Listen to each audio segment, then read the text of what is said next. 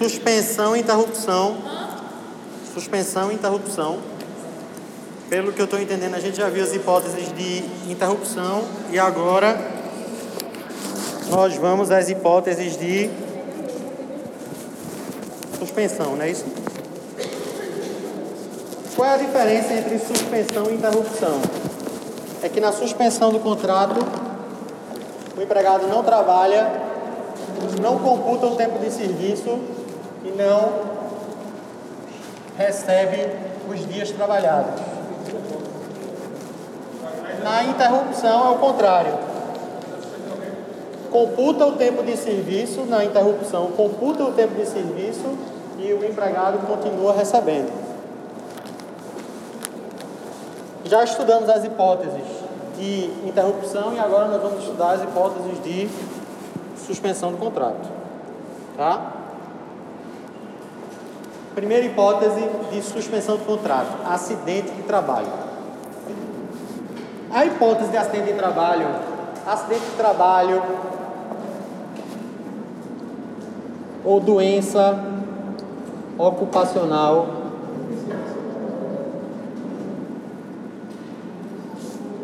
são a mesma coisa juridicamente. Vocês vão entender isso. Agora, tem uma situação que é diferente, que é a doença. Doença no sentido doença, que não é ocupacional ou que não, não é ligada a um acidente de trabalho. O cara ficou doente porque ficou, mas não tinha nada a ver com o trabalho dele. Vai ter uma diferençazinha aí que eu vou explicar. Mas todas as hipóteses vão seguir o mesmo, a mesma lógica, o mesmo itinerário que eu vou colocar no quadro aqui. Atenção! Os primeiros 15 dias de um empregado que ficou doente por qualquer motivo, seja por doença ocupacional, seja por uma doença não ocupacional, você entende a diferença entre doença ocupacional para não ocupacional? LER, lesão do esforço repetitivo. É um clássico de uma doença ocupacional. Porque o cara só desenvolve essa inflamação aqui por estar tá digitando repetidamente. Lesão do esforço repetitivo, LER. Então isso é uma doença típica ocupacional. Porque você não fica digitando, geralmente você está digitando por conta do trabalho. Então quem é digitador sofre isso. É uma doença ocupacional. Mas ele pode estar lá digitando e cair uma lâmpada na cabeça dele e dar um traumatismo craniano nele. Isso é o quê? Uma doença ocupacional? Não. É um acidente de trabalho que ocorreu porque ele estava trabalhando. Não teria ocorrido em outro lugar. Foi por conta do trabalho. Então existe uma diferença entre doença ocupacional e acidente de trabalho, que são equiparados, para uma doença qualquer. Aqui por enquanto não está fazendo diferença para a gente. O que eu estou dizendo é que quando uma pessoa fica incapacitada de trabalhar porque está doente, sendo essa doença ou não ocupacional, ou porque sofreu um acidente, sendo esse ou não ocupacional, acidente de trabalho, os primeiros 15 dias é hipótese de interrupção. Por que hipótese de interrupção? Porque o empregado, o empregador, ele tem a obrigação de pagar os 15 primeiros dias de afastamento do empregado. A partir do 16 dia,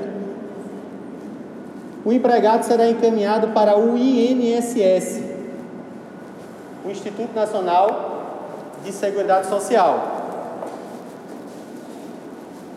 E aí, o contrato passa de interrupção para suspensão. Entenda a lógica, você não precisa ficar decorando. O empregador, por sua alteridade, por sua assunção de risco, por ser ter na característica do empreendimento dele, ser empresário, a responsabilidade e o risco que é inerente à atividade dele, ele se responsabiliza pelos 15 primeiros dias. Ele paga os 15 primeiros dias. Só que a partir do 16 ele não tem mais esse encargo. Por quê? Porque nós estamos tratando de uma relação de emprego que pressupõe a anotação da CTPS e o recolhimento de INSS por parte do empregado e do empregador. O INSS é um seguro, é um seguro social público. Então esse seguro ele é ativado. A partir do 16º dia, o empregador manda o empregado para o INSS e ele vai passar a receber um benefício. Um benefício previdenciário. Mas esse benefício previdenciário ele só é devido a partir do 16 dia. Porque os 15 primeiros dias, quem tem que pagar é o empregador. Se eu não estou indo trabalhar e recebo meu salário e computo o tempo de serviço, ok, interrupção. E a partir do 16 eu não vou mais trabalhar, continuo não trabalhando e não recebo mais salário. Eu vou receber um benefício pago pelo INSS. Então isso é hipótese de suspensão. Preste atenção.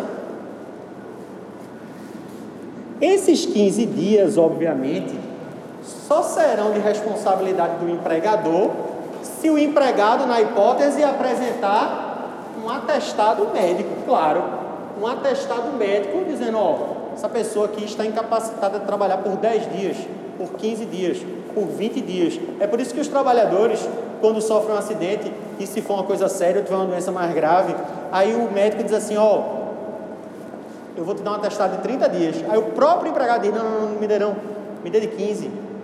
Porque ele fica com medo de ser afastado pelo INSS, porque você sabe que o INSS é meio chato, né? O cara vai ser afastado aqui, mas ele não vai receber no 16 dia o salário dele. Ele vai dar entrada, vai fazer uma perícia que vai demorar três meses. Aí quando sair, ele vai pagar o retroativo a partir do 16 dia, mas não vai ser instantâneo. Isso é diferente, por exemplo, na licença maternidade, para proteger a empregada. Quando ela sai de licença, ela não vai no INSS, não. O empregador paga o salário dela. E depois é restituído no INSS. Depois eu vou explicar isso. Mas veja, os 15 primeiros dias do empregador e a partir do 16 dia ele vai ser encaminhado ao INSS. Para isso funcionar, minha gente, para isso funcionar, o empregado tem que estar regularizado, com a carteira anotada, com os recolhimentos feitos no INSS, para o INSS aceitar ele. Vamos admitir que o empregado foi afastado por, 15, por 20 dias, 20. Aí passou os 15, depois ele foi para o INSS. Foi afastado pelo INSS, aí ficou lá, aí ele voltou para trabalhar. Depois de um mês, ele foi afastado por mais 15 dias. Existe uma regra do direito previdenciário que diz o seguinte: se no prazo de 60 dias o empregado voltar a ser afastado pelo mesmo CID, pelo mesmo código, pela mesma doença, o empregado não precisa arcar com o período de interrupção. Veja a lógica para não ter que decorar. Olha o que a lei está dizendo. Pô, eu já paguei os 15 dias, já cumpri com o meu papel de pagar os, os 15 primeiros dias. Aí esse cara voltou a ficar doente pela mesma doença. Eu devo, você acha que é justo para o empregado, o empregador, pagar os 15 dias de novo? Não, porque ele já pagou a primeira vez. Agora é com o INSS, ele está ele tá voltando pela mesma, pelo mesmo problema. Aí o que é que ele faz? Em vez de ele pagar os 15 dias, ele manda o cara para o INSS direto, se for dentro de 60 dias. Então, na segunda, na, no segundo afastamento, se já cumpriu os 15 primeiros, ele não vai ter o, o período de interrupção, ele vai direto para suspensão do contrato. Ele vai ser encaminhado diretamente para o INSS. Mas vamos admitir outra coisa aqui. Vamos admitir que esse cara passou os 20 dias, ele fez o exame no INSS e estava lascado lá. O INSS renovou por mais três meses o benefício dele. Depois de três meses, voltou a fazer a perícia médico. Mais três meses, mais três meses, mais três meses, mais três meses, mais três meses, mais três meses, mais três meses. Quanto tempo dura essa suspensão? O tempo que durar. Porque ele está doente. Ele está incapacitado para trabalhar. O tempo que durar, pode durar 10 anos, vai ser suspensão e o INSS vai pagar o salário dele. Agora, e se ele ficar bom, receber alta? No dia que ele receber alta, a gente já sabe o que acontece. Ele tem 30 dias para voltar. Se ele não voltar, ele abandonou o emprego. Mas vamos admitir que depois de sucessivas renovações desse benefício previdenciário, chegou um belo dia que ele foi fazer a perícia e o médico disse assim para ele, ó, atenção aqui pro quadro. Boy, essa tua perna não vai voltar para o lugar nunca. E esse teu braço, eu vou amputar. E tu já era, boy. Eu vou te aposentar. Aposentadoria por invalidez que é que acontece quando uma pessoa é aposentado por invalidez? Que é o caminho, né? o processo é esse, da aposentadoria por invalidez. O que é que acontece com esse contrato? Nada. Atenção para a pegadinha. Não acontece nada. Ele tem que passar cinco anos com o contrato suspenso. Depois de cinco anos de suspensão, ele pode encerrar o contrato definitivamente. Professor, por que isso? Por que precisa esperar cinco anos? Se ele já está aposentado por invalidez. Não seria melhor no dia da concessão da aposentadoria ele já é, acabar esse contrato e pagar a ele os dias que ele trabalhou, o FGTS liberar para ele, tudo isso? É, mas tem um detalhe: a aposentadoria por invalidez ela é reversível. Ela não é irreversível. Tipo, o cara tá tetraplégico, só mexe os olhos. Um lado pro outro assim. Sofreu um acidente, ó, não faz nada. Lascado lá. Aí, meu amigo, estudaram lá as células de tronco, uma evolução lá, religaram a coluna dele, ele, oi, voltei. Vai voltar para trabalhar. Estou dando um exemplo bizarro, mas assim, a aposentadoria por invalidez, o que se espera não é que o cara fique a vida toda lascada, não. Se ele puder voltar por algum motivo, puder ser readaptado, ele será. Então a lei, a jurisprudência, estabeleceu um prazo de cinco anos para esperar ver o que vai acontecer com esse cara. Se depois de cinco anos o quadro não se reverteu, aí o contrato dele se encerra de uma vez por todas.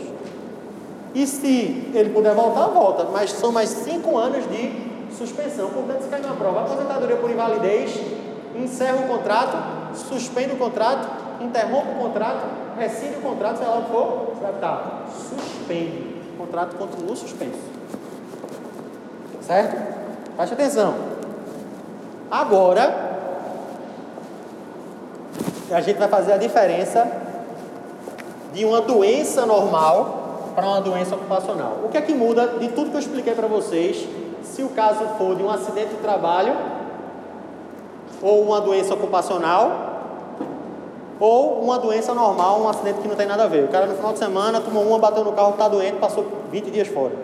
Ou então se ele adquiriu hepatite, uma doença que não tem nada a ver com o ambiente de trabalho dele. Qual é a diferença aqui? Tem uma diferençazinha. Preste atenção. É que quando é um acidente de trabalho ou uma doença ocupacional, apesar de ser suspensão a partir do 16º dia, a diferença é que o empregador tem que recolher o FGTS do empregado. É a diferença que tem. Por que existe essa diferença?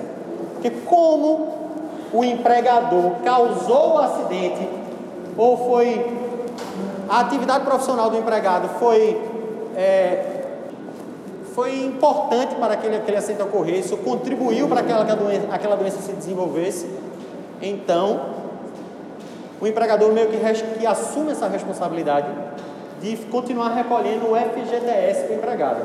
Mas é só na hipótese, só, somente só, na hipótese de doença ocupacional ou acidente de trabalho. Se for uma doença que não tem nada a ver com o trabalho, ou um acidente que não tem nada a ver com o trabalho, ele não tem essa responsabilidade de recolher o FGTS. Serviço militar obrigatório. Prestação de serviço militar obrigatório. A gente já falou sobre ele. A prestação de serviço militar obrigatório é um encargo civil público. A gente tem que diferenciar para saber quando é suspensão e interrupção de encargo civil público. É pelo tempo. Tem encargo que é maior, tem encargo que é menor. Tipo, quando o cara vai trabalhar na eleição, quando ele vai ser júri, vai ser jurado, quando ele é, vai trabalhar como mesário, vai trabalhar é, sendo, vai ser testemunha num processo judicial, tem que comparecer em juízo. Essas hipóteses são hipóteses curtas, que ele vai fazer, vai é, cumprir o um encargo público. Nessas hipóteses curtas, a lei está estabelecendo sempre ali hipóteses de interrupção. Um, dois dias, três dias, uma semana. São hipóteses de interrupção. Mas aqui não. No caso do serviço militar obrigatório, é um encargo civil público de longo, é longo. Não dá para deixar interrompido o empregador pagando o salário do cara por um ano. Como no caso, por exemplo, em que ele assume, é, se a deputado, a prefeito, ele tem um contrato de trabalho, se candidatou, se elegeu, ele vai passar quatro anos fora. Não faz sentido o empregador continuar pagando o salário dele. Aí são hipóteses de suspensão. O serviço militar obrigatório é um deles. É só o obrigatório, quando o empregado faz 18 anos vai lá se alistar, é convocado e é compulsória a saída dele para ir para o exército, servir. Exército Marinho Aeronáutico. Nessas hipóteses, o contrato dele fica suspenso, ele passa a receber o salário das, das Forças Armadas e a previdência dele, o tempo fica computando lá. Quando ele for se aposentar lá na frente, depois de passado um ano, ele apresenta aqui meu, minha carteira de trabalho, tem aqui 34 anos de contribuição e eu passei um ano no Exército. Está lá na carteira. Ele pega, não está na carteira, mas ele pega lá o documento no Exército, na Marinha Aeronáutica, e apresenta e ele vai ser aposentado, porque vai computar aquele ano. Mas essa hipótese não se refere ao caso de você, por exemplo, não estou estudando direito aqui, quando eu acabar meu curso de direito eu vou fazer um curso. Vou fazer um curso da agulha negra, ITA, vou querer servir carreira militar para esse pessoal que é nível superior. Não é hipótese. Essa hipótese é só hipótese de serviço militar obrigatório. E ainda tem outra coisa. Aí o que acontece, pessoal, se o cara quis fazer isso? Ele vai ter que pedir demissão para ir para o lugar que ele passou, no concurso que ele passou. E se ele não pedir demissão? Ele abandonou o emprego depois de 30 dias. Agora vamos admitir outra hipótese, que ele prestou o serviço militar obrigatório, depois de um ano disseram, ó, oh, tu quer continuar aqui? Tem, tem uma carreira aqui para tu, tu quer continuar? Eu disse, quero. Quando ele opta por continuar nas Forças Armadas, ele não tem mais hipótese de suspensão. Ele vai ter que pedir demissão. E se ele não pedir demissão? Abandonou o emprego.